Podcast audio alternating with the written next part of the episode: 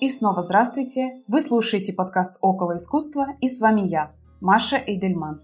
Третий выпуск, и я напоминаю, что сейчас вы услышите, как не искусствовед говорит не про искусство. Если вы случайно напали на этот подкаст сразу с этого выпуска, то советую послушать и предыдущие. А сегодня у нас тема волшебная – про превращение ничем не примечательных предметов в экспонаты. Иногда совершенно непонятно, как и почему тот или иной предмет попал в музей – и я попробую сегодня немного погрузиться в этот вопрос вместе с вами. Это будет очень короткий, но интересный выпуск. Начинаем.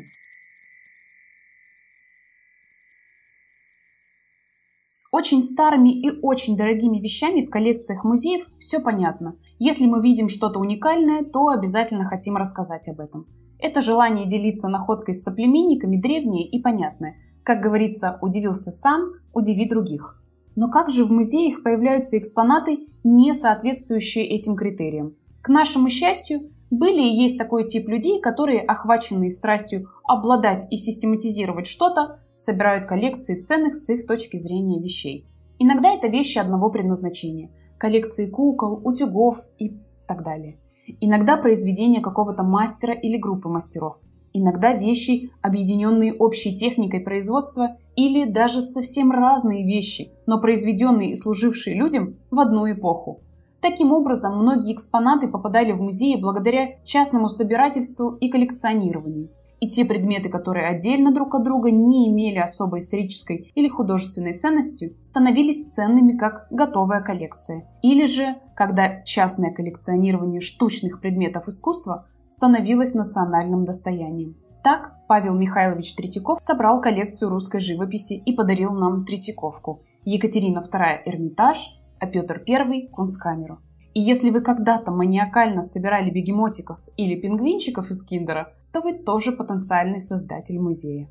Для того, чтобы найти способ появления экспонатов, зададим вопрос, а зачем вообще музей? И вот что нам ответит доктор искусствоведения Алексей Лебедев. Музей – это институт социальной памяти, предназначенный для сохранения и трансляции последующим поколениям наиболее ценной части культурного и природного наследия.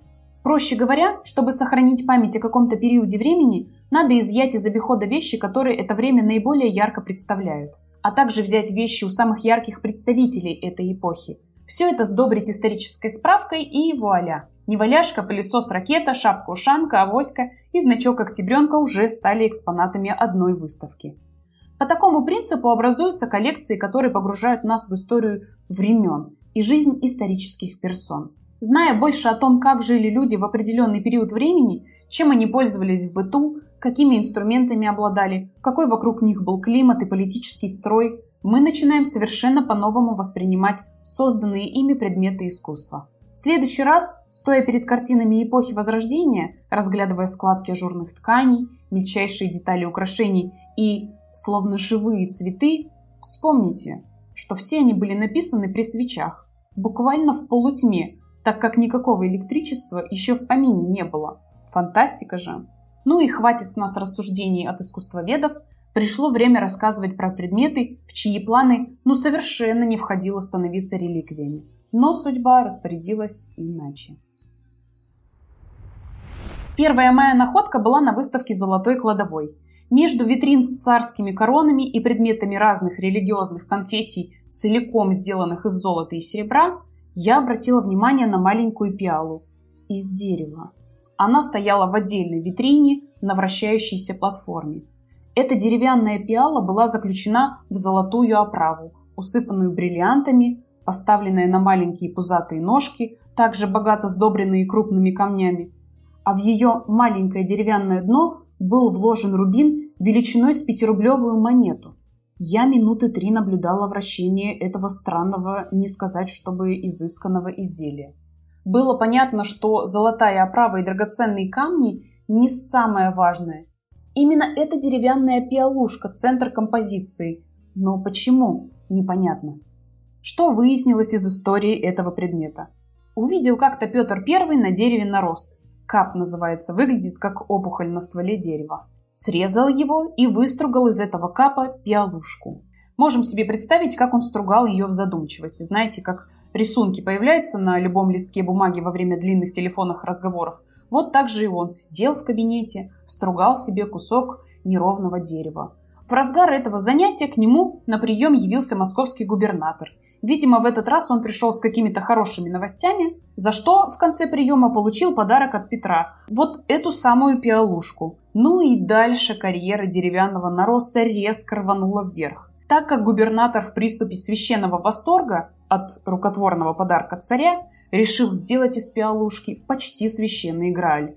Он отдал своему ювелиру подарок и попросил максимально дорого и искусно украсить его драгоценным металлом и каменьями. В итоге появился этот экспонат, теперь именуемый чаркой и датированный 1709 годом.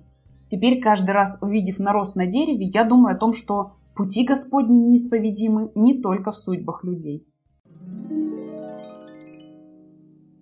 Подобная же история случилась с одним рядовым стеклянным стаканом. Стоял он себе где-то в приемной военного полка, стоял бы так и дальше в окружении точно таких же своих простых стеклянных собратьев под предводительством стеклянного графина. Но что-то пошло не так. В этот полк в один из своих обзорных визитов заглянул император Николай II.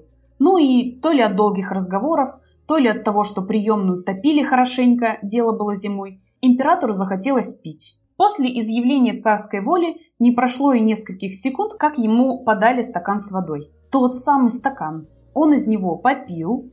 Ну и дальше, как вы понимаете, жизнь стакана уже не могла остаться прежней. После отъезда Николая из полка кому-то из генералитета пришла в голову замечательная мысль сделать из всего стакана достопримечательность. Было принято решение отдать его в одну из мастерских Карла Фаберже для изготовления памятного подстаканника – что и было выполнено. В серебряных латах от Фаберже стакан стал защищен, украшен и приобрел памятную надпись, которая гласит «Император Николай II пил из этого стакана за здоровье полка 10 января 1898 года».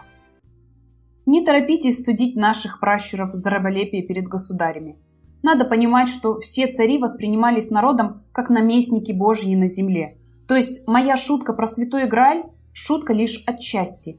Для народа вещь, удостоенная прикосновения царской особы, моментально становилась необыкновенной, священной. А желание дополнить эту необыкновенность драгоценными металлами и камнями – это не что иное, как желание проявить свое участие к судьбе новорожденной реликвии. Итого, в наших руках теперь достоверная инструкция, как сделать обычные вещи музейным экспонатом.